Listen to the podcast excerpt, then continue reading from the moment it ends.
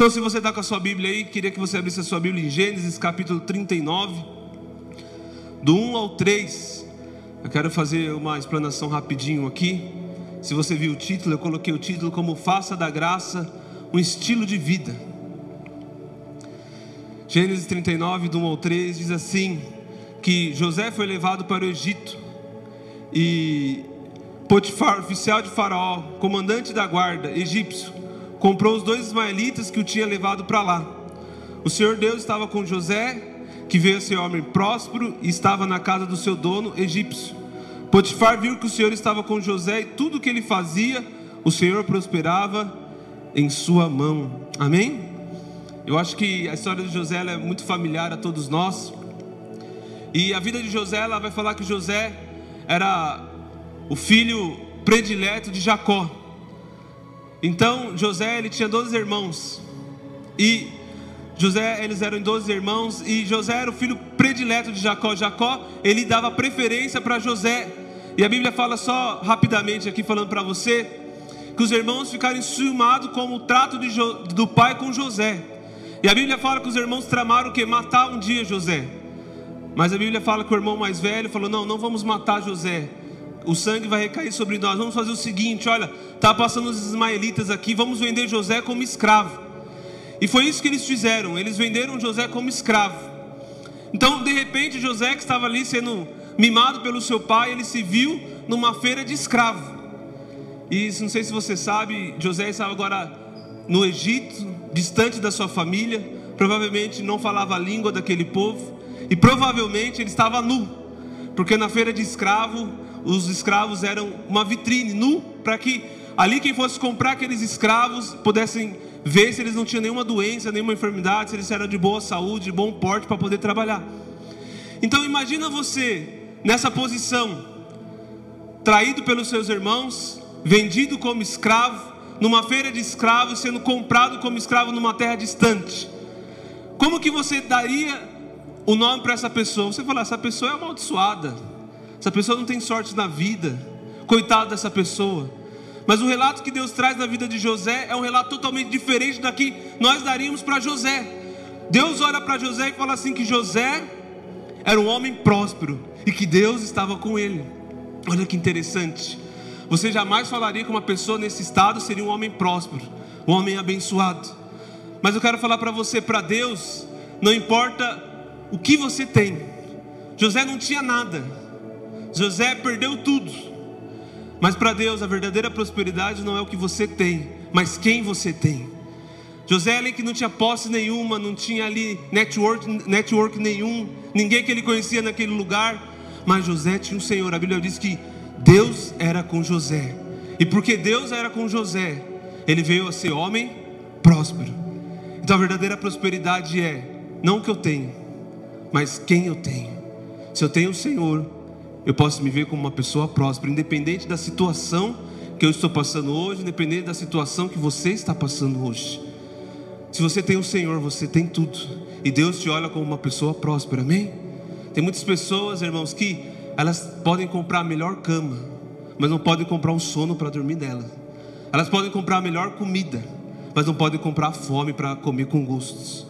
Sabe, eles podem comprar e viajar para o melhor lugar, mas não pode comprar o amor da família para desfrutar isso com eles. Então, dinheiro, suas posses não definem a sua prosperidade, mas a Bíblia fala que o que define a nossa prosperidade é quem nós temos, e nós temos o Senhor, amém? O mesmo Deus que era sobre a vida de José, sobre a minha e sobre a sua vida. E a palavra de Deus fala que José, a presença de Deus era tão manifesta na vida dele que Potifar viu isso. Irmãos, Potifar não era crente. Uma coisa é um crente olhar para você que é crente e falar assim: Olha, eu vejo Deus na sua vida. Uma coisa é um homem ímpio. Ele adorava os deuses egípcios. Ele não adorava a Deus, ele não temia a Deus, mas ele teve que reconhecer que Deus era presente na vida de José. A Bíblia fala que o que José fazia prosperava. Se José, os outros escravos podiam abrir poço, mas o que José abria dava água. Os outros escravos plantavam coisas para Potifar, mas o que José plantava dava mais. A Bíblia fala que o José pegava, Deus prosperava na mão dele. É interessante que eu já ouvi muitas pessoas falando sobre a história de José. E eles falam sobre o segredo da vida de José, por que José prosperava tanto. Eu já vi muitas pessoas falando porque José era uma pessoa disciplinada, porque José era uma pessoa tal. Mas eu nunca vi um livro falando sobre isso. Que o segredo de José era o favor de Deus na vida dele. A Bíblia, ainda que ser disciplinado é bom, ainda que ter metas é bom, ainda que você, sabe, ter, ter essas qualidades é boa. Mas de fato, o que fazia José ter avanço além da sua capacidade era a graça de Deus na vida dele. Então eu quero dizer para você: o que você precisa não é recursos, o que de fato você precisa, sabe, não é mais recurso financeiro, ou ainda que seja bom, ou às vezes você acha eu precisava de mais sabedoria, eu precisava de mais conhecimento, ou se eu tivesse tal coisa, se eu tivesse tal ferramenta. O que de fato você precisa é a graça de Deus, a graça de Deus que faz a diferença na vida do crente, é o favor de Deus que faz a diferença na minha e na sua vida. O que vai decidir como você vai passar o tempo difícil é o favor de Deus na sua vida, é a graça de Deus na sua vida, e ela independe da situação. A graça de Deus não, define se você está passando uma situação boa ou uma situação ruim. A graça de Deus ela é além da situação. Você não consegue medir a graça de Deus pela situação que você está passando. Porque José, se fosse medir assim, José era uma pessoa sem graça, desagraciado, desgraçado, né? Essa palavra. Mas como a Bíblia fala que José, a graça de Deus fazia parte da vida de José. E é fato que depois José, você sabe, ele foi preso. E mesmo na prisão, a palavra de Deus fala que Deus abençoava ele lá, ao ponto de o carcereiro entregar a chave da prisão para José. Por quê? Essa é a graça de Deus que faz na vida dele. Então, quando você for orar, irmãos, o que você precisa orar no seu serviço é favor. Não é favor de homens, é favor de Deus. Não é favoritismo humano que você precisa. Muitas pessoas pisam em outras para subir. Pedem favoritismo humano, mas o que de fato nos faz a diferença é o favor de Deus na sua vida ao ponto que Potifar reconheceu o favor de Deus na sua vida. Eu oro para que as pessoas possam também ver o favor de Deus na sua vida, possa ver esse brilho, que você possa ter resultados acima da sua capacidade. A graça é isso, é o favor imerecido. É quando nós temos a bênção de Deus, a gente consegue fazer coisas que vai além da nossa capacidade. E você vai ver isso no decorrer da Bíblia. Deus nunca, quando foi escolher um homem, ele jamais escolheu um homem pela sua capacidade, pelo aquilo que ele conseguia fazer pelo contrário, todos aqueles que foram usados por Deus fizeram coisas além da sua capacidade. Fizeram coisas além daquilo que eles podiam fazer. Por quê? Porque o favor de Deus estava sobre ele. Eu quero declarar sobre a sua vida: o favor de Deus está sobre a sua vida. Não importa o que você esteja passando, não importa a calamidade que está lá fora, não importa a pandemia que está, sabe, acontecendo, não importa se você perdeu o emprego. Talvez você perdeu o emprego, talvez você esteja com medo. Talvez a situação não esteja fácil na sua vida, talvez o seu coração esteja temeroso e você não sabe como vai ser o seu futuro. Eu quero declarar na sua vida: as circunstâncias podem estar ao derredor falando que tudo vai dar errado, mas eu quero dizer: se Jesus está com você, você é um homem próspero e um homem abençoado. Comece a se ver assim, amém? Eu quero dizer: Jesus está com todos os crentes, porque a palavra de Deus diz que Ele jamais te deixará, jamais te abandonará. Mas uma coisa é a palavra de Deus dizer que Jesus está conosco em todos os momentos. A outra coisa é você ter a consciência de que Jesus está com você em todos os momentos. O que nós precisamos é simplesmente que a palavra de Deus diga. Nós precisamos pegar a palavra de Deus e tomar essa verdade para nós. Que todos os dias, quando você for acordar, você possa dizer isso: Jesus está comigo nesse dia.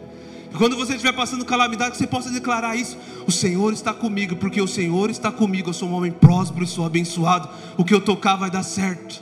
Não importa as circunstâncias, não importa ainda que as circunstâncias estão dizendo, declare isso todos os dias. Eu acordo e a primeira coisa que eu faço é isso. Eu aprendi nesse versículo. Eu falo assim: Deus está comigo, porque Deus está comigo. Esse dia vai ser abençoado. Não importa as dificuldades, os desafios. Deus está comigo, porque Deus está comigo eu sou uma bênção, eu sou próspero, eu sou abençoado.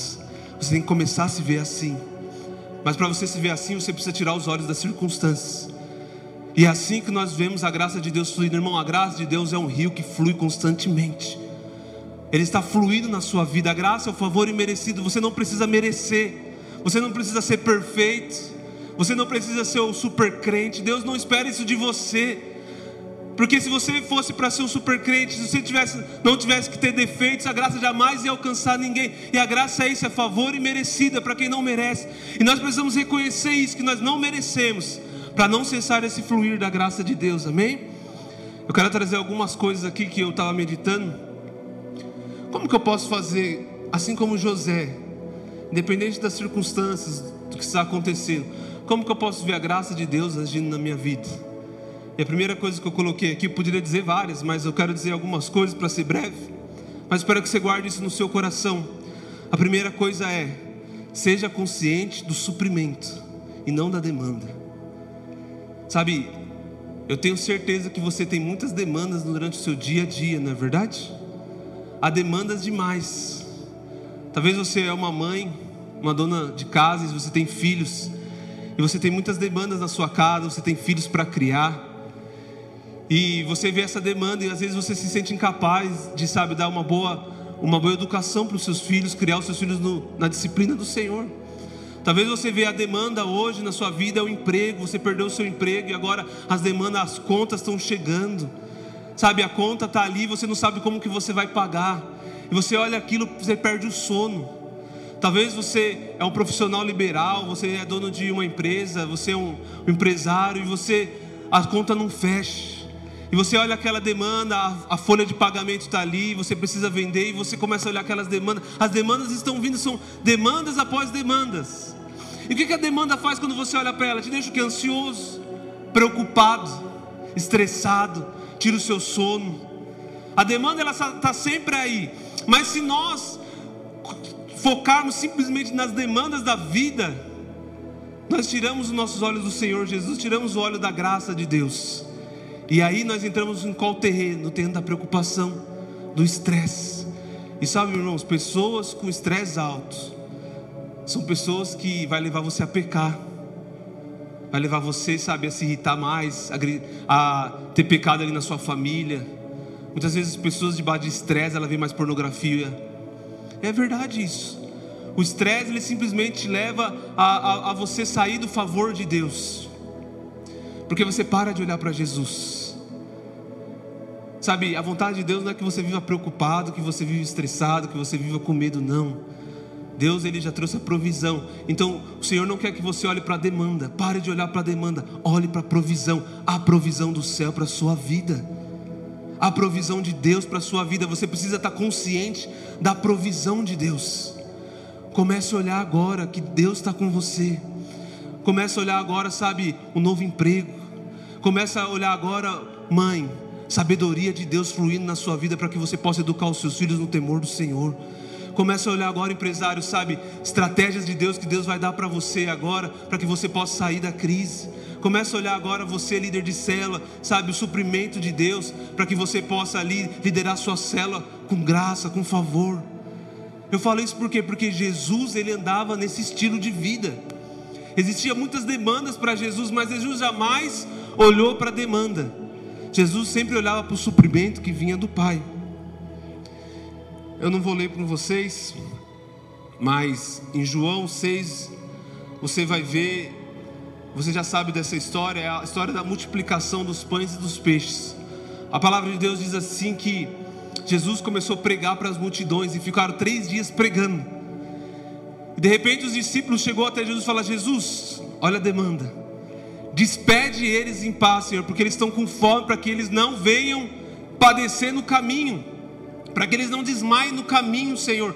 Manda eles embora, eles já estão aqui muito tempo. Agora Jesus vem com a demanda, fala assim: dê vocês a ele de comer. Sabe, Jesus já sabia o que ia fazer, mas eu tenho certeza que Jesus estava o quê? Estava vendo qual seria a resposta dos seus discípulos. Qual foram a resposta dos seus discípulos? Falou, Senhor, 200 denários seria pouco ainda para alimentar toda essa gente. Olha que interessante, Jesus falou para eles dar de comer. Eles olharam o que? Para o suprimento de Jesus? Ou eles olharam para aquilo que faltava? Muitas vezes nós somos assim também. Eu falo, irmão, por mim. Muitas vezes o Senhor te desafia a liderar uma cela. Você olha o suprimento de Deus você olha a demanda? Deus, eu não vou conseguir. Eu não sou capaz. Eu não posso. Eu não sei falar direito. É muito difícil não sei se as pessoas vão vir. São as demandas. São aquilo que você precisa fazer para realizar Às vezes Deus fala para você: olha, faz esse novo empreendimento. Deus te dá ideias. Você fala: meu Deus, não vai dar certo. Você começa a olhar para as suas dificuldades, você começa a olhar para os seus desafios e você se paralisa. Deus desafia você a, sabe, se entregar naquele ministério. Ou Deus fala para você: fala com aquela pessoa. Você fala: Deus, eu sou muito tímido. Você está sempre olhando o quê? Para aquilo que falta, para a demanda. Mas Jesus ele não fez isso. Jesus falou assim: O que, que vocês têm? Jesus, eu tenho só cinco pães e dois peixinhos. Eles olharam para aquilo que eles tinham que não era suficiente e ignoraram aquele Senhor. Isso aqui não vai dar para nada. Talvez você se sente assim também. Você tem cinco pães e dois peixinhos. Mas Deus pegou aqueles, Jesus pegou aqueles cinco pães e dois peixinhos. Porque Jesus ele não olhava para a demanda, ele olhava para o suprimento. Ele conseguiu levantar a mão para o alto e dar graça por aquilo. Quando você consegue levantar a mão para o alto e dar graça para aquilo que você acha pouco, o suprimento de Deus começa a fluir. E a palavra de Deus diz que o Senhor levantou, deu graça. E com cinco pães e dois peixinhos, Jesus não só alimentou cinco mil pessoas, mas sobraram doze cestos cheios. Ou seja, irmãos, o suprimento é sempre maior do que a demanda. Sempre. Quando Deus supre, vai ser sempre maior do que a demanda. Olha no caso de Pedro também, a palavra de Deus diz que quando Pedro estava no barco, ele ficou a noite inteira sem pescar nada. Ele emprestou seu barquinho para Jesus pregar. Depois que Jesus pregou, Jesus falou assim: ó, lança a rede ao mar. Pedro falou assim: Jesus, nós somos pescadores profissionais. Foi a noite inteira sem pescar nada. Mas sobre a sua palavra eu vou lançar essa rede. Irmãos, eles pescaram pouco peixe? Não. A palavra de Deus diz que o suprimento foi tão grande que o barco começou a afundar. Pedro teve que chamar outros pescadores para jogar mais peixe no, no, no barco deles, para que o barco não viesse a afundar e a rede não viesse a romper. Ou seja, o suprimento de Deus não é nem só para você, é para outros também.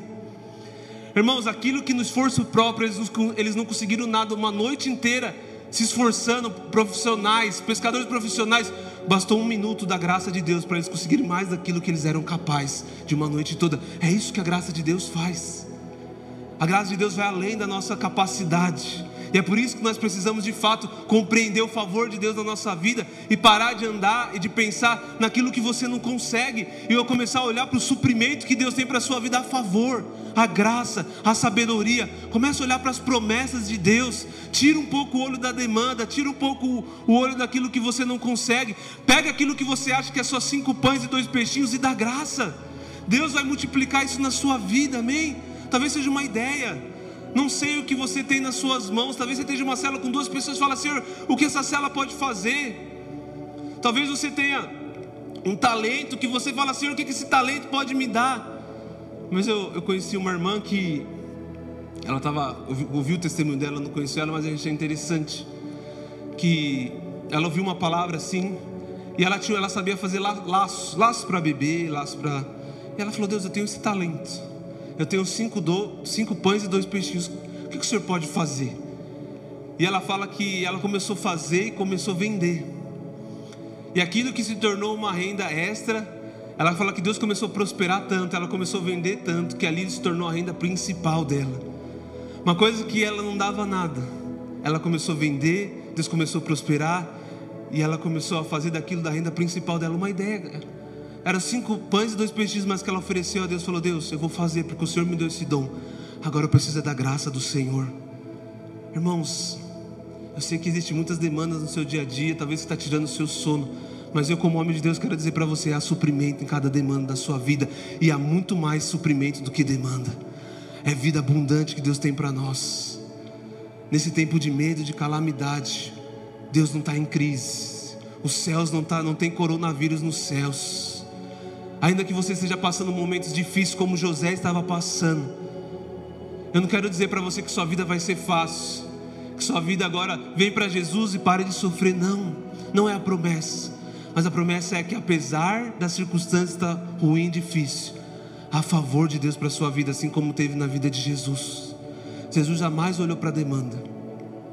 Ele sempre olhou para o suprimento do Pai. Ele sempre olhou para aquilo que Deus podia favorecer na vida dele nós devemos olhar como Jesus. Então, a primeira coisa, tira os olhos da demanda, tira os olhos daquilo que você não consegue fazer, tira os olhos da sua incapacidade, tira os olhos, sabe, dos seus desafios, começa a olhar o suprimento de Deus para a sua vida. Assim a graça vai começar a fluir. Você vai ver o favor de Deus fluindo na sua vida e você vai ver que você vai fazer coisas além da sua capacidade. Quando as pessoas olharem para você, irmãos, isso não é só para você. Qual é o segredo? Não sei. É a graça de Deus na minha vida. Isso vai redundar em louvor e glória para Deus. Porque é muito fácil, irmãos, sabe? É como Davi com Golias. Golias matando Davi, irmãos, é força. Ninguém fica surpreso com isso. Mas quando o pequeno Davi mata Golias, é glória para Deus. As pessoas olham e ninguém fala assim, é porque ele era bom. É porque ele treinou, não. Deus fala, as pessoas olham e falam assim: havia graça de Deus na vida desse menino. E é o que falaram com Davi. Eles reconheceram que não era a força dele, era a graça de Deus na vida dele. Pare e olha, Davi também é uma pessoa que ele, ele não vivia debaixo da, da demanda, ele vivia debaixo do, do suprimento de Deus. Irmãos, Golias estava ali 40 dias afrontando o povo de Israel, afrontando o rei. Aquele povo estava olhando para Deus, para o suprimento de Deus? Não, aquele povo olhava para si e ficou com medo, abatido. O próprio rei, que era para se levantar e lutar contra o gigante, ele ficou abatido, porque ele viu o gigante e falava assim: Nós não podemos enfrentar esse gigante, ele é muito grande. Mas a palavra de Deus diz que Davi chegou para aquele gigante e ele não falou: Quem é esse gigante para me afrontar? Quem é esse gigante para afrontar o exército? Ele falou: Não, quem é esse gigante para afrontar o exército Deus vivo? Ele olhou para o gigante e falou assim: Você vem com paus, você vem com pedra, mas eu venho a você no nome do Senhor dos Exércitos. Davi ele tava, ele sabia que Deus tinha uma aliança com o seu povo. O foco de Davi não estava se ele era um bom guerreiro, se ele tinha treinado, se ele era capaz. Davi nem pensou nisso. Davi ele tinha uma causa: Deus está comigo. E Deus está com esse povo de Israel. Se Deus prometeu que Ele ia diante de nós das batalhas, Deus vai cumprir a promessa. E Deus prometeu que jamais te vai te deixar, jamais vai te abandonar, não importa qual seja as circunstâncias. Você vê outro caso também, irmãos, de suprimento e demanda é o povo diante de Canaã. A palavra de Deus diz que Moisés falou povo, mandou os espias até a cidade e falou para os espias: Olha, vai e espia a terra. Eles foram e espiaram. E a Bíblia fala que eles chegaram até com um cacho de uva que dois tinham que carregar de tão pesado que era. Mas o povo, os líderes de Israel, os doze espias, eles olharam por quê? Para o suprimento de Deus ou para a demanda? Para a demanda. Eles olharam e falaram assim: a terra é boa mesmo, Deus vai dar para nós. Não. Eles olharam e falaram assim: tem gigante lá. Deus falou: Eu vou dar, eu já dei essa terra para vocês, manda leite e mel, a terra é sua. Deus falou assim: Olha, vocês vão morar em casa que vocês não construíram, vocês vão comer de vinha que vocês não plantaram, está tudo preparado, é só ir tomar. Mas eles pararam de olhar para o suprimento de Deus e começaram a olhar para a demanda. A gente é escravo. Aquele é o povo forte. Ali há gigantes. E a Bíblia chega a falar que eles falaram assim que diante dos, dos gigantes, eles falavam que eles eram como gafanhoto aos olhos deles. E é interessante, irmãos, que eles olhavam para os gigantes e falavam assim que os gigantes viam eles como gafanhoto. Mas se você vê quando eles conquistaram a terra, Abe fala assim que o povo estava apavorado pelo, você entende? A Bíblia fala que Rabi falou assim que eles estavam apavorados, porque eles tinham ouvido falar o que Deus fez contra o Egito. E eles estavam tremendo de medo, mas para o povo que olhou as demandas, eles achavam que os gigantes estavam olhando eles como gafanhotos, ia devorar eles. Mas tinha dois homens, Josué e Caleb, que tiraram o olho da demanda, tiraram o olho daquilo que eles não podiam fazer e colocaram o olho em Deus. Caleb falou: Eia, subamos e possuamos porque Deus se agradou de nós, Deus vai dar essa terra para nós. A Bíblia fala que Deus se agradou de Caleb. É interessante isso, porque Caleb tirou os olhos da demanda, das circunstâncias e olhou o suprimento. Deus tem suprimento. Deus vai adiante. Deus vai fazer. Deus vai. Nós vamos conquistar no nome do Senhor. Você tem olhado o que? Para as demandas da vida, para os boletos que estão chegando, para a sua incapacidade. Irmãos, eu falo isso porque Muitas vezes, não sei se você é igual eu, às vezes eu deixo de sonhar porque eu olho para minha incapacidade. Deus muitas vezes te dá sonhos que você olha e você não consegue ver como esses sonhos vai se realizar. Deus já deu promessas para você e você muitas vezes deixou de sonhar porque você olhou para sua incapacidade e você falou assim: não, há, não, não, não, não tem como isso se realizar.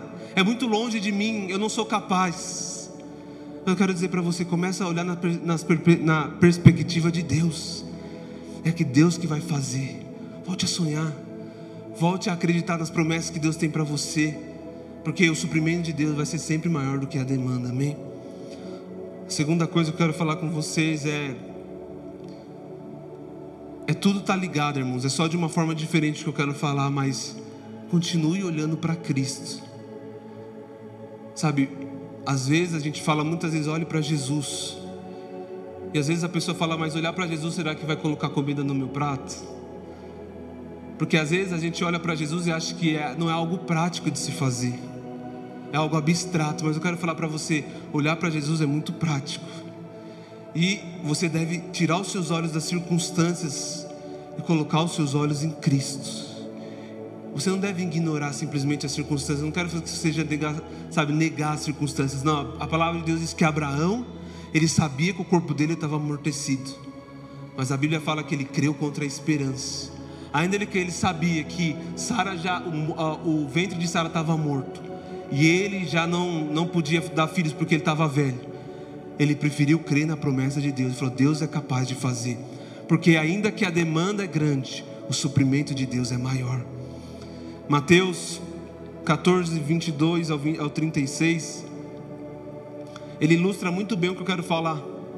A Bíblia fala que logo em seguida Jesus insistiu com seus discípulos para que entrasse no barco e fosse adiante dele para o outro lado, enquanto despedia a multidão. Tendo despedido a multidão, subiu sozinho ao monte para orar. Ao anoitecer, ele estava ali sozinho, mas o barco já estava consideravelmente à distância da terra, fustigado pelas ondas, porque o vento soprava contra ele. Alta madrugada, é, aqui na versão, né, a quarta vigília da noite. Qual é a quarta vigília da noite? É das três da manhã às seis da manhã. É a quarta vigília da noite. É a hora mais escura da manhã. A Bíblia fala que na hora mais escura, Jesus se dirigiu a eles andando sobre o mar. Quando viram andando sobre o mar, ficaram atemorizados e disseram um fantasma e gritaram de medo. Sabe, a Bíblia fala que Jesus estava no alto monte orando. Eu queria até trazer uma foto do monte, eu achei uma foto do monte. Você consegue, naquele monte que Jesus estava orando, você consegue ver o mar da Galiléia inteiro. E já era bem de noite, a hora mais escura, três horas da manhã. E eles estavam remando, remando contra uma tempestade forte, quase afundando. A Bíblia fala que Jesus viu eles remando contra a tempestade. Só um parênteses, eu quero dizer para você, irmãos, na sua hora mais escura do seu, da sua vida, quando você está na sua tempestade, eu quero dizer, Jesus está olhando para você. E Ele vem ao encontro seu, não se preocupa. Mas aí fala que imediatamente Jesus diz: Coragem, sou eu, não tenho medo. E ele, Senhor, o Pedro disse para ele: Se és tu, manda eu ir, te encontro sobre as águas. E Jesus falou: Vem. Então Pedro saiu do barco e andou sobre as águas e foi na direção de Jesus. Mas quando reparou no vento, ficou com medo e começou a afundar, gritou: Senhor, salva-me. Imediatamente Jesus estendeu a mão, segurou e disse: Homem de pequena fé, por que você duvidou? Quando entraram no barco, o vento cessou.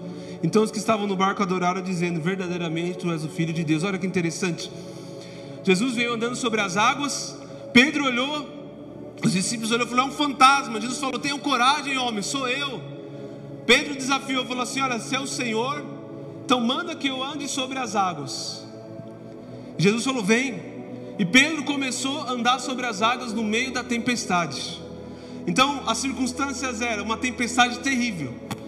Provavelmente o mar estava muito agitado, as ondas estavam agitadas, e ele começou a andar sobre as águas na direção de Jesus. Irmãos, Pedro, ele tirou os olhos de Jesus e começou a olhar para as circunstâncias. Mas é interessante, irmãos, que ainda que tivesse tudo calmo, Pedro ainda teria condição de andar sobre as águas? Não.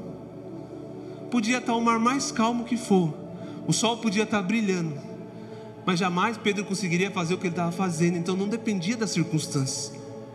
O que dependia era da palavra de Jesus, era olhar para Jesus. Mas Jesus também poderia ter falado, acalmado o mar e ter feito para Pedro: Pedro, vem. Mas Jesus não mudou as circunstâncias ao redor. Jesus falou para Pedro: Pedro, vem. Pedro pulou. E Pedro ele começou a andar sobre as águas, ainda que as circunstâncias ao seu lado estavam agitadas. E quando ele continuou olhando para Jesus, ele continuou andando sobre as águas. Mas na hora que ele tirou os olhos de Jesus, ele afundou. E a nossa vida também é assim, irmãos. Às vezes você quer umas circunstâncias boas para andar sobre as águas. Às vezes você ora para Deus mudar as circunstâncias. Mas muitas das vezes Deus não vai mudar as circunstâncias. Deus vai te chamar para pular do barco com essa circunstância mesmo e andar sobre por cima dela. Às vezes Deus muda as circunstâncias, mas muitas das vezes Deus quer usar as circunstâncias para mudar você. Muitas das vezes Deus ele quer usar essas circunstâncias adversas que você está passando, porque Ele quer te conformar à imagem de Cristo, porque Ele quer que você tenha os olhos focados nele, porque Ele quer que você, sabe, aumente a sua fé. Irmãos, não há circunstâncias melhor para nós alargarmos a nossa fé do que as circunstâncias adversas. Não há lugar melhor para largar a sua fé do que no meio da tempestade, na hora mais escura do seu dia. É quando Jesus vem andando sobre as águas e é hora de você andar também. Mas o que Pedro precisou fazer, a palavra de Deus diz lá em 1 João, que assim como ele é, nós somos nesse mundo.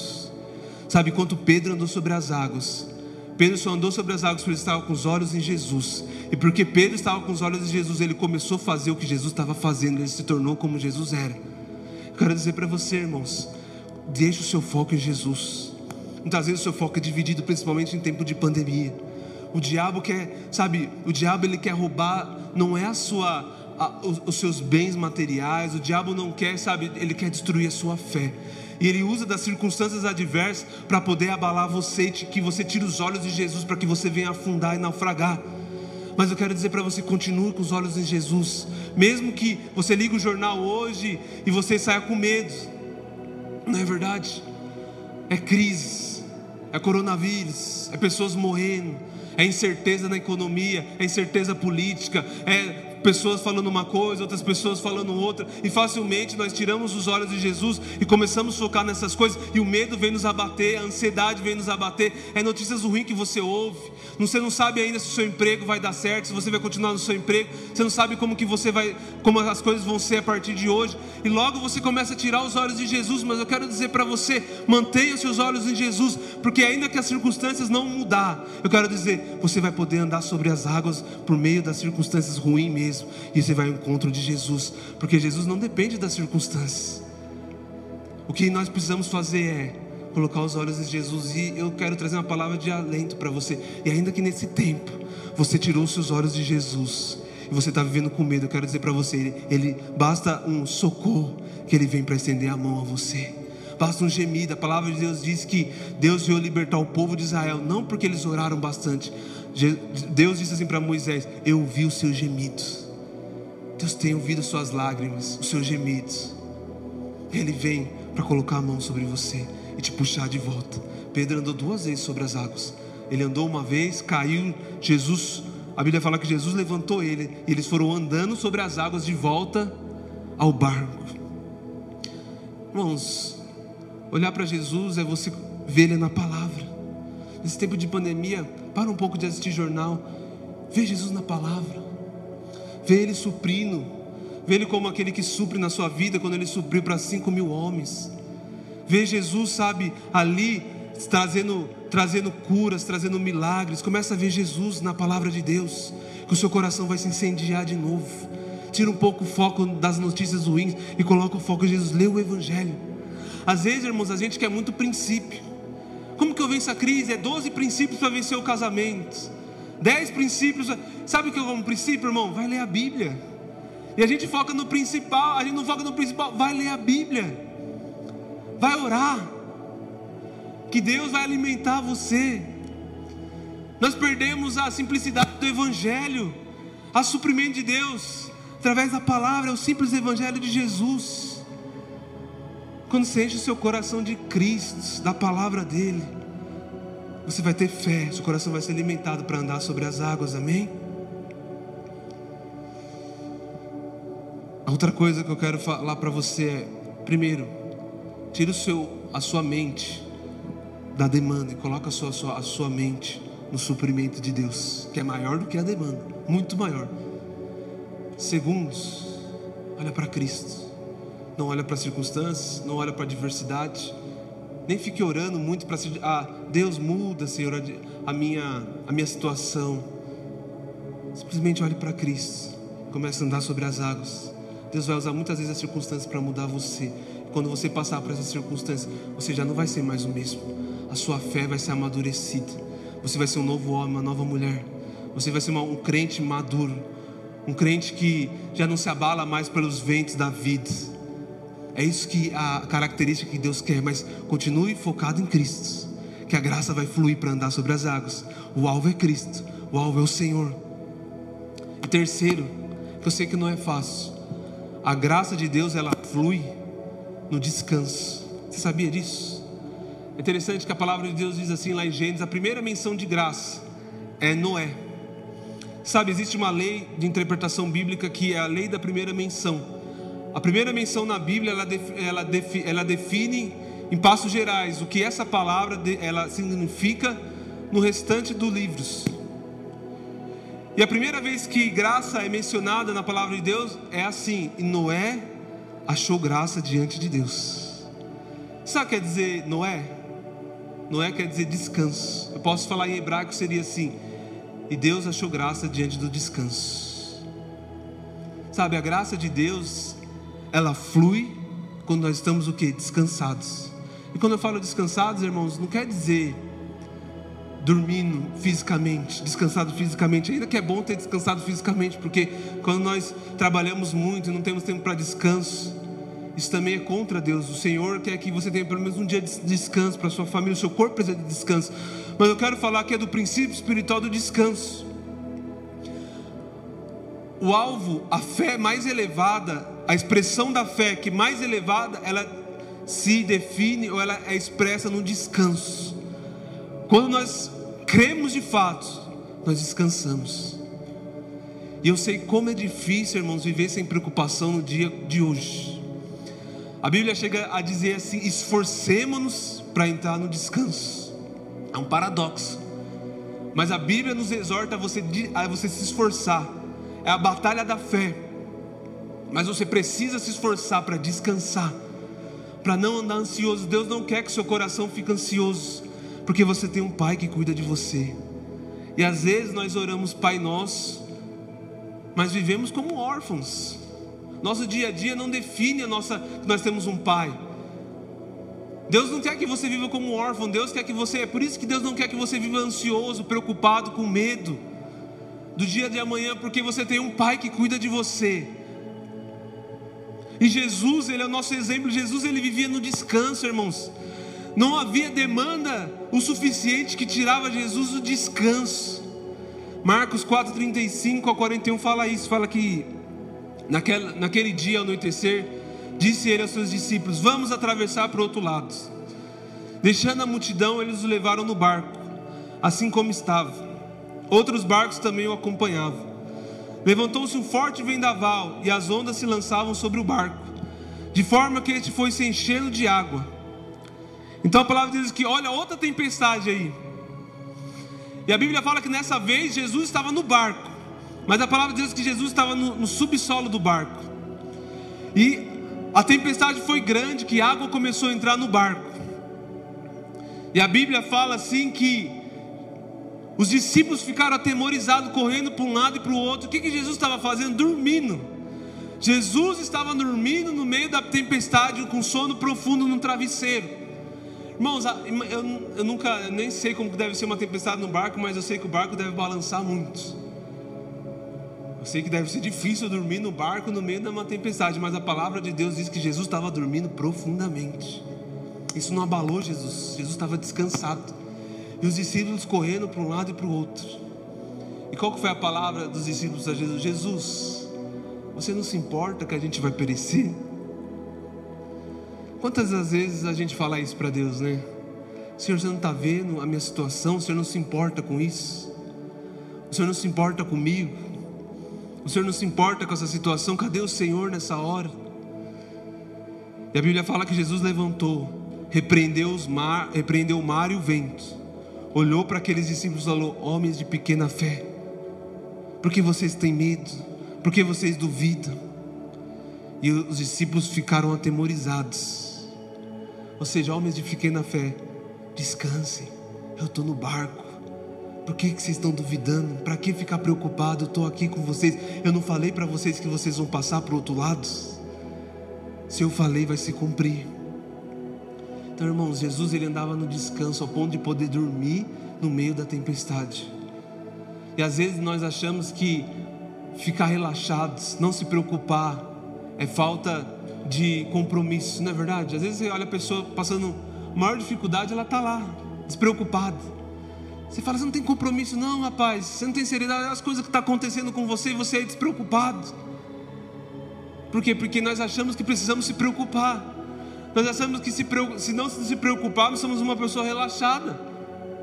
Mas a preocupação, ela vai minando você e Deus não quer isso de você. E a graça, ela flui na sua vida quando você entrega as suas demandas ao Senhor entrega mesmo, tira esse peso da sua sua fala, Senhor, agora com o Senhor.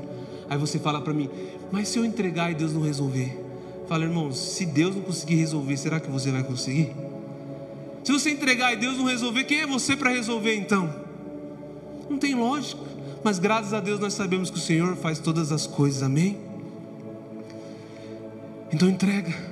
Anda nesse descanso, não deixa que a tempestade venha bater você e fazer você preocupado, correndo para um lado e para o outro. Irmãos, quando nós estamos debaixo de estresse, de preocupação e medo, nós tomamos muitas das vezes medidas contra a palavra de Deus, medidas precipitadas, que acarreta prejuízo na nossa vida. É por isso que nós precisamos andar no descanso. É por isso que você, antes de tomar qualquer decisão, você precisa orar.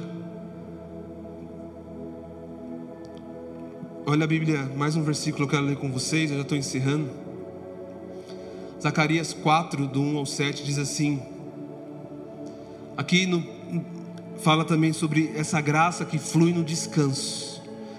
E aqui o profeta foi usado para falar para o Zorobabel. Zorobabel, ele era o governador de Israel. E eles foram incumbidos de poder fazer o novo templo, levantar o templo que foi destruído pelo Império Babilônico. Mas isso era uma demanda muito grande para Zorobabel. E eu tenho certeza que Zorobabel estava olhando para aquela demanda e estava falando: como que eu vou fazer isso? É muita adversidade, é muito problema. Zorobabel não estava olhando para o suprimento, Zorobabel estava olhando para a demanda, para aquilo que ele não conseguia fazer. Deus levantou um profeta Zacarias para poder, sabe, levar Zorobabel a exortar ele a continuar, que Deus era com ele. Ele fala assim: o anjo que falava comigo voltou e me despertou, como se desperta alguém do sono. Então ele teve um sonho. E no sonho ele fala que ele viu. O anjo pergunta: O que você está vendo, Zacarias? Ele respondeu: Vejo um candelabro todo de ouro e um vaso de azeite. Em cima com as suas sete lâmpadas e sete tubos, um para cada uma das lâmpadas que estão em cima do candelabro. Junto ao candelabro vejo duas oliveiras, uma à direita do vaso de azeite e a outra à sua esquerda. Então perguntou o anjo que falava comigo: Meu senhor, o que é isso?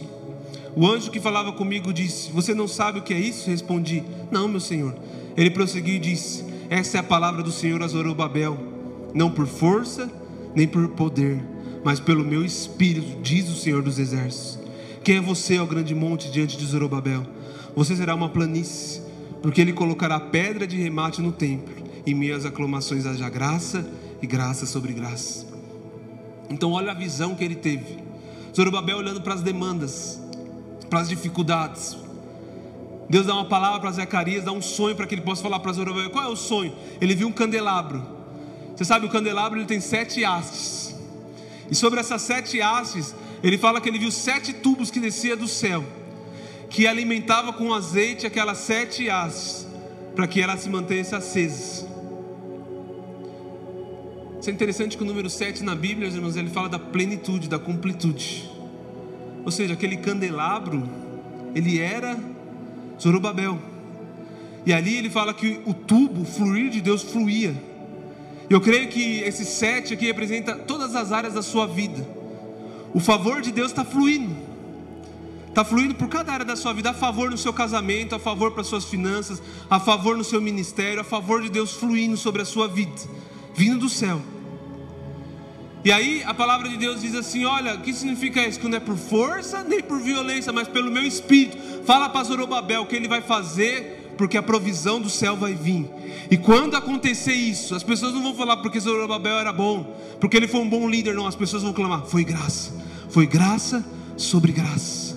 Sabe, irmãos, quando eu, eu li isso, Deus falou comigo que na nossa vida é a mesma coisa de Zorobabel. A graça de Deus está fluindo ali em cada área da sua vida, mas você sabe de uma coisa? Eu, perce, eu percebi isso. Já percebeu que existe área da sua vida que você vê mais graça do que outras? Às vezes você tem uma graça de Deus nos seus negócios, mas você não consegue ver o fluir de Deus no seu ministério. Talvez você tenha graça de Deus no seu casamento, mas você não consegue ver a prosperidade de Deus nas suas finanças. Mas pode parar para perceber, e eu vejo isso na minha vida. A, gra a graça de Deus ela flui nas áreas que eu tenho menos estresse, que eu descanso mais. Naquelas áreas que eu mais me preocupo, são as áreas que eu menos vejo o suprimento de Deus. O suprimento de Deus deixou de fluir? Não, está fluindo. Mas é como se você pegasse aquele tubo que está fluindo, você apertasse, estrangulasse. Não sei se você sabe que a palavra estresse, no inglês, ela vem de estrangular. É a raiz de estrangular. E o estresse ele faz isso com nós, ele estrangula a gente mesmo. E é como se nós estivéssemos apertando aquele fluir de Deus ali e querendo fazer na nossa força. E o suprimento de Deus ele quer fluir, mas nós impedimos ele de fluir. Por quê? Porque nós não confiamos, nós não descansamos, nós não conseguimos entregar aquela, aquela tipo de área para Deus. Analisa você, qual é a área que você vê menos favor de Deus? Existem áreas a menos, eu não vou te falar qual que é mas existem áreas que é mais luta para mim descansar do que outras. Existem áreas na minha vida que eu oro, eu falo, Deus está aí, eu entrego, e eu vejo fluir, mas existem áreas, irmãos, que é uma luta para entregar, é uma luta para desconectar, é uma luta, é uma batalha da fé mesmo. Mas a palavra de Deus é, não é por força nem por violência, mas é pelo meu espírito. Que quando você, quando a demanda é grande, o fluir vem, é para que as pessoas possam falar, é graça é graça sobre graça. Então, irmãos, se esforce para descansar nesses dias. Começa a ver o agir de Deus na sua vida. Eu sei que não é fácil, eu vejo que não é uma palavra fácil. Eu sei que no dia a dia, irmãos, é uma luta. Eu sei que no meio mesmo da fornalha é uma luta. Eu falo por mim mesmo. Mas nós precisamos aprender a descansar em Deus e deixar o fluir de Deus correr, a graça de Deus fluir sobre a nossa vida. É nessa hora que vem graça, vem sabedoria, vem estratégia para que você possa agir e tomar a decisão certa. Porque eu não estou falando que descansar, irmãos, não é deixar de agir. Descansar não é, não é preguiça. Descansar não é parar. Porque olha um desempregado, ele está sem fazer nada, mas ele está descansado? Não. Ele está o dia inteiro, pode dormir o dia inteiro, mas dentro dele como que está? Estressado, preocupado. Como que vai ser? Você pode ver uma pessoa que está trabalhando muito, mas dentro dela talvez há descanso, porque ela está trabalhando debaixo da graça, sabendo essa demanda é grande, mas a graça de Deus é maior. Ele vai suprir. Eu estou descansado. Não importa como seja a circunstância, Deus vai fazer na minha vida. É Ele quem faz, é Ele quem dá o suprimento, é Ele quem dá a sabedoria, é Ele quem me dá, me dá as escolhas certas, é Ele que vai colocar a pessoa certa no meu caminho, é Ele que vai abrir a porta, é Ele que vai me colocar no lugar certo, na hora certa. Uma vez é, esse negócio do descanso é interessante, irmãos. Sabe, Deus te coloca no lugar certo, na hora certa. Uma vez eu vi um testemunho do irmão, eu acho interessante, que ele falou assim que. Eu vi um pastor pregando isso, né? E eu achei muito interessante. Ele estava pregando sobre o descanso. Ele fala que tem um irmão da igreja dele que ele tinha perdido o emprego. E aí ele fala que chegou, irmão, perdi o emprego, pastor, né? Numa, ele trabalhava numa empresa grande, perdeu o emprego. Mas é, irmão, como está, pastor? Estou em paz. Deus vai fazer nessa área eu estou descansado. Aí fala que deu uma semana, ele encontrou, e aí, irmão, como que tá a luta? Ele, pastor, arrumei emprego. Falei, rapaz, como que você arrumou tão rápido?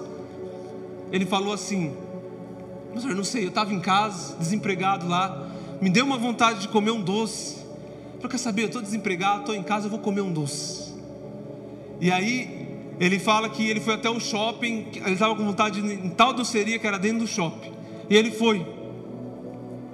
E aí ele fala que chegando lá, ele comprou o doce, ele encontrou um amigo que fazia tempo que ele não via. Pô, começou a conversar com ele e falou assim: E aí, você não perdeu o emprego? Rapaz, eu preciso de uma pessoa no seu perfil. Conseguiu um emprego, pastor. E aí o pastor fala que Deus falou com ele sobre aquele versículo: é Deus quem realiza em vós o querer e o realizar. Irmãos, quando você está no descanso, existem desejos que são santos. Você sabia que Deus coloca desejos em você para te colocar no lugar certo, na hora certa. Foi Deus que impulsionou ele até lá. Não era simplesmente o doce. Deus queria, ele achou que era um doce, mas Deus queria dar um emprego para ele. Não despreze o descanso e não despreze os desejos que Deus coloca no seu coração nesse tempo. Nem não despreze também, sabe, aquilo que você acha que é loucura. Muitas vezes Deus coloca uma ideia na sua vida e você não dá valor, mas pode ser uma ideia de Deus. Pense nisso. Por último, eu finalizo aqui que o fluir de Deus, a graça de Deus, ela flui na igreja.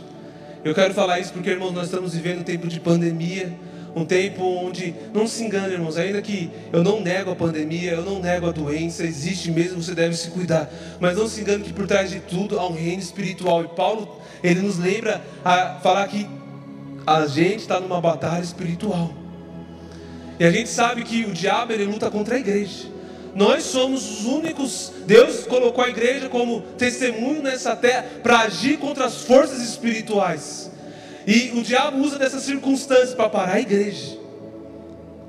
Não se engane com isso. Por trás da ONU, por trás de todas essas coisas que estão tá acontecendo, por trás da pandemia, há sim uma batalha espiritual contra a igreja do Senhor. Mas Jesus diz que as portas do inferno não prevalecerão contra a sua igreja, amém? E às vezes nesse tempo onde nós estamos mais restringidos, muitas pessoas deixam, por fato de não poder congregar no prédio, elas deixam de assistir uma reunião, elas deixam de participar, sabe, de falar com alguém, de estar reunido com alguém, nem que for no WhatsApp, de participar de uma célula online.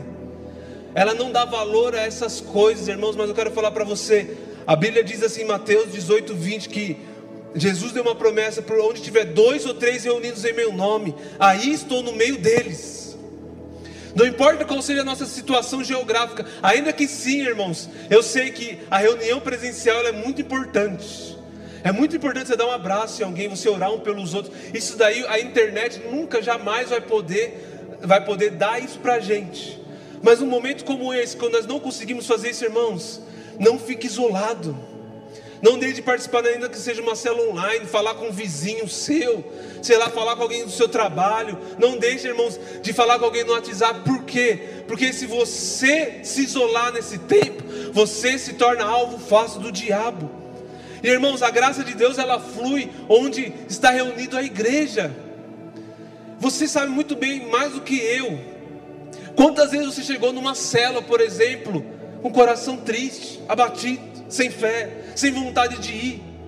E naquele ambiente de cela, irmão, você saiu renovado, saiu cheio. Você fala, poxa, eu nem queria vir, vim arrastados, mas graças a Deus que eu vim. Porque um abraço de um irmão ali, uma palavra que o irmão Deus, um irmão deu, Jesus se fez presente no seu meio. Que, o que é senão Jesus, a graça de Deus encarnada? Então, irmãos, uma coisa é você orar sozinho no seu quarto, é tremendo. Mas há muito mais graça quando você dá, pega outra pessoa para orar. É muito mais graça quando você ora numa reunião, quando você ora numa cela. E ainda que seja virtual, eu sei que não é fácil, mas se esforce. Se esforce para conversar com outros irmãos para pedir oração, para estar tá junto, para mandar uma mensagem no WhatsApp. Não se isole nessa época. Se você tem, sabe, a oportunidade de visitar alguém, visite. Se você sabe de alguém que está hoje longe, está se isolando, vai até ele.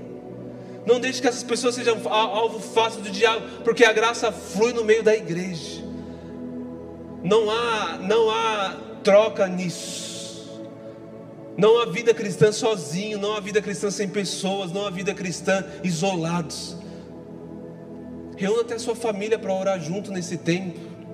Não despreze um culto online, ainda que o diabo te ofereça mil e umas coisas para você ver. Não despreze essa palavra. É o que nós temos hoje. Glória a Deus por isso.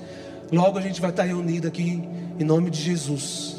Mas enquanto isso, faça o possível para estar em contato com pessoas porque é nessa hora que você vai se sentir fortalecido. A Bíblia exorta nós fortalecemos uns aos outros. É graça flui nisso. Paulo fala: transmita a graça através da sua palavra.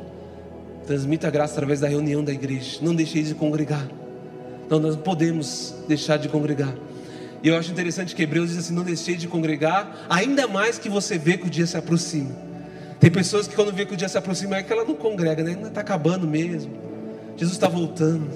Mas a palavra diz ao contrário. Agora que você está vendo que Jesus está voltando, agora que você deve congregar mais, exortar mais uns aos outros a permanecer fiel, porque o tempo está acabando. Ele disse: Jesus está voltando, irmãos. Nós estamos vivendo um tempo profético. Nós estamos vivendo um tempo onde muitas coisas estão acontecendo, não é por acaso. Eu sei disso. Nós não podemos dormir nessa hora. Jesus disse que tomara que ele não te pegue apercebido, dormindo. E no meio de, desse barulho todo ainda tem crente dormindo. No meio do barulho inteiro, infelizmente, a crente dormindo. Nós temos que despertá-los. Amém? Queria que encerrar aqui. Eu quero orar com você. Eu quero orar para que você possa ver o fluir de Deus, a graça de Deus manifestada na sua vida nesse tempo. Ainda que José passava, estava passando a, a pior noite da vida dele, ele viu a graça de Deus fluindo. E no instante José saiu da cadeia. Em um instante, um tempo de favor, José saiu da cadeia e subiu no trono como rei. Sabe, você precisa de um instante de favor de Deus para sua vida mudar. Uma noite de trabalho duro não fez eles pescarem nada, mas um instante do favor de Deus fez ao ponto de o barco ter que ter para eles e para os outros. O que nós precisamos é favor. Começa a ver favor na sua vida. Talvez você esteja passando uma enfermidade, talvez você esteja passando problemas de sabe, depressão, angústia, ansiedade. A favor, para de olhar para a demanda, olhe para o favor de Deus na sua vida. Começa a ver Jesus com você nessas circunstâncias. Sabe, Sadraque, Mesaque e Abidinego, eles viram Jesus com ele, mas no meio da fornalha. Davi também, eles viram, da, Daniel também viu Deus com eles, mas ele teve que entrar na cova. Talvez você está nela, mas Jesus não te abandona aí. Ele vê, Ele está com você. A graça de Deus está fluindo. Larga o tubo, descansa, que Deus vai fazer. Amém? Vamos orar? Queria que se você pudesse levantar aí onde você está, se você puder.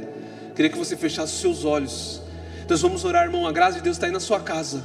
Onde tiver dois ou três reunidos, Ele está reunido. Ele também faz meio da sua casa, Ele faz presente onde você está. Eu sei que a unção de Deus está fluindo aí na sua casa agora. Eu sei que Deus vai tocar você aí na sua casa. Talvez você esteja enfermo. Eu quero declarar cura sobre o seu coração, repouso Vinde a mim, vocês que estão tá cansados e sobrecarregados. Deus, o Senhor diz: Eu vou te dar descanso, eu vou te dar alívio. Feche os olhos, coloca a mão no seu coração, vamos orar. Pai, nessa noite, nesse tempo, ó Deus, onde os meus irmãos estiverem agora, Senhor, eu quero orar por cada um deles. Pai, muitas vezes nós não sabemos o que cada um tem passado, qual é a dificuldade, nós não sabemos, ó Deus, Pai, quais são os problemas, mas o Senhor sabe. O Senhor conhece a, a dificuldade, o Senhor conhece a luta. Assim como aqueles discípulos, Senhor, estavam ali remando contra o vento na pior hora da noite. O Senhor estava olhando para eles e foi ao encontro deles. O Senhor tem olhado para cada irmão, para cada irmã. O Senhor tem visto a dificuldade. O Senhor tem visto o medo. O Senhor tem visto, ó Deus, para muitas vezes eles remando contra a maré e não saindo do lugar, Senhor. Pai, eu quero pedir, Senhor, dê descanso a cada coração. Pai, que o Senhor possa, ó Deus, que os olhos deles possam estar focados no Senhor. Pai, que a consciência deles possa mudar, possa tirar os olhos na demanda e colocar os olhos no suprimento de Deus, Senhor. Pai, que eles possam desfrutar do descanso. Ainda, Senhor, que as circunstâncias adversas, Senhor, possam estar percorrendo sobre eles, possam estar cercando eles, que eles possam desfrutar de descanso, de paz que eles não venham se preocupar, Senhor. Que eles não venham viver ansiosos, Senhor. Que o coração deles venha ficar em descanso e repouso. Isso é sobrenatural, Senhor. O homem não pode fazer isso com a força do seu braço. Só o Senhor pode dar essa paz sobrenatural. Só o Senhor pode dar esse descanso. Pai, a sua graça para que nós possamos ver muitos testemunhos no meio, Senhor, dessa crise, Senhor, de curas, de milagres, de milagres financeiros, de curas físicas, Senhor, que nós possamos ver, Senhor, e podamos declarar com tudo isso, foi graça, foi graça sobre graça. Pai, assim que a graça, Senhor. Não importa o tamanho da demanda, o suprimento é sempre maior, Senhor. Não importa o tamanho da dificuldade, Senhor, a graça é sempre maior, Senhor. Então toca nesse irmão, toca nessa irmã, toca nessa família, Senhor. Edifica, Senhor. Edifica aquele que está cansado, aquele que está sobrecarregado, aquele que está abatido, aquele que está desanimado, aquele, ó Deus, Pai, que está sem força, já que o Senhor possa trazer graça sobre a vida deles nesse momento, Senhor. Que o Senhor possa lavar eles com o rio da graça de Deus, que o Senhor possa limpá-los, purificá-los, que o Senhor possa trazer vida sobre eles nessa hora, que haja um sopro, um alento sobre eles, que eles voltem a sonhar, que eles voltem a ter esperança, que eles voltem, Senhor Deus Pai, a ter alento, a ter força, só para, Senhor, só para a graça, só para o favor sobre eles, ó Pai. Eu oro, Senhor, nessa hora, no nome de Jesus, e digo amém e amém. Meus irmãos, Deus abençoe, tenha uma ótima semana. Que a graça e a paz esteja com vocês. Que vocês possam ver o suprimento de Deus essa semana. Amém? Deus abençoe. Glória a Deus.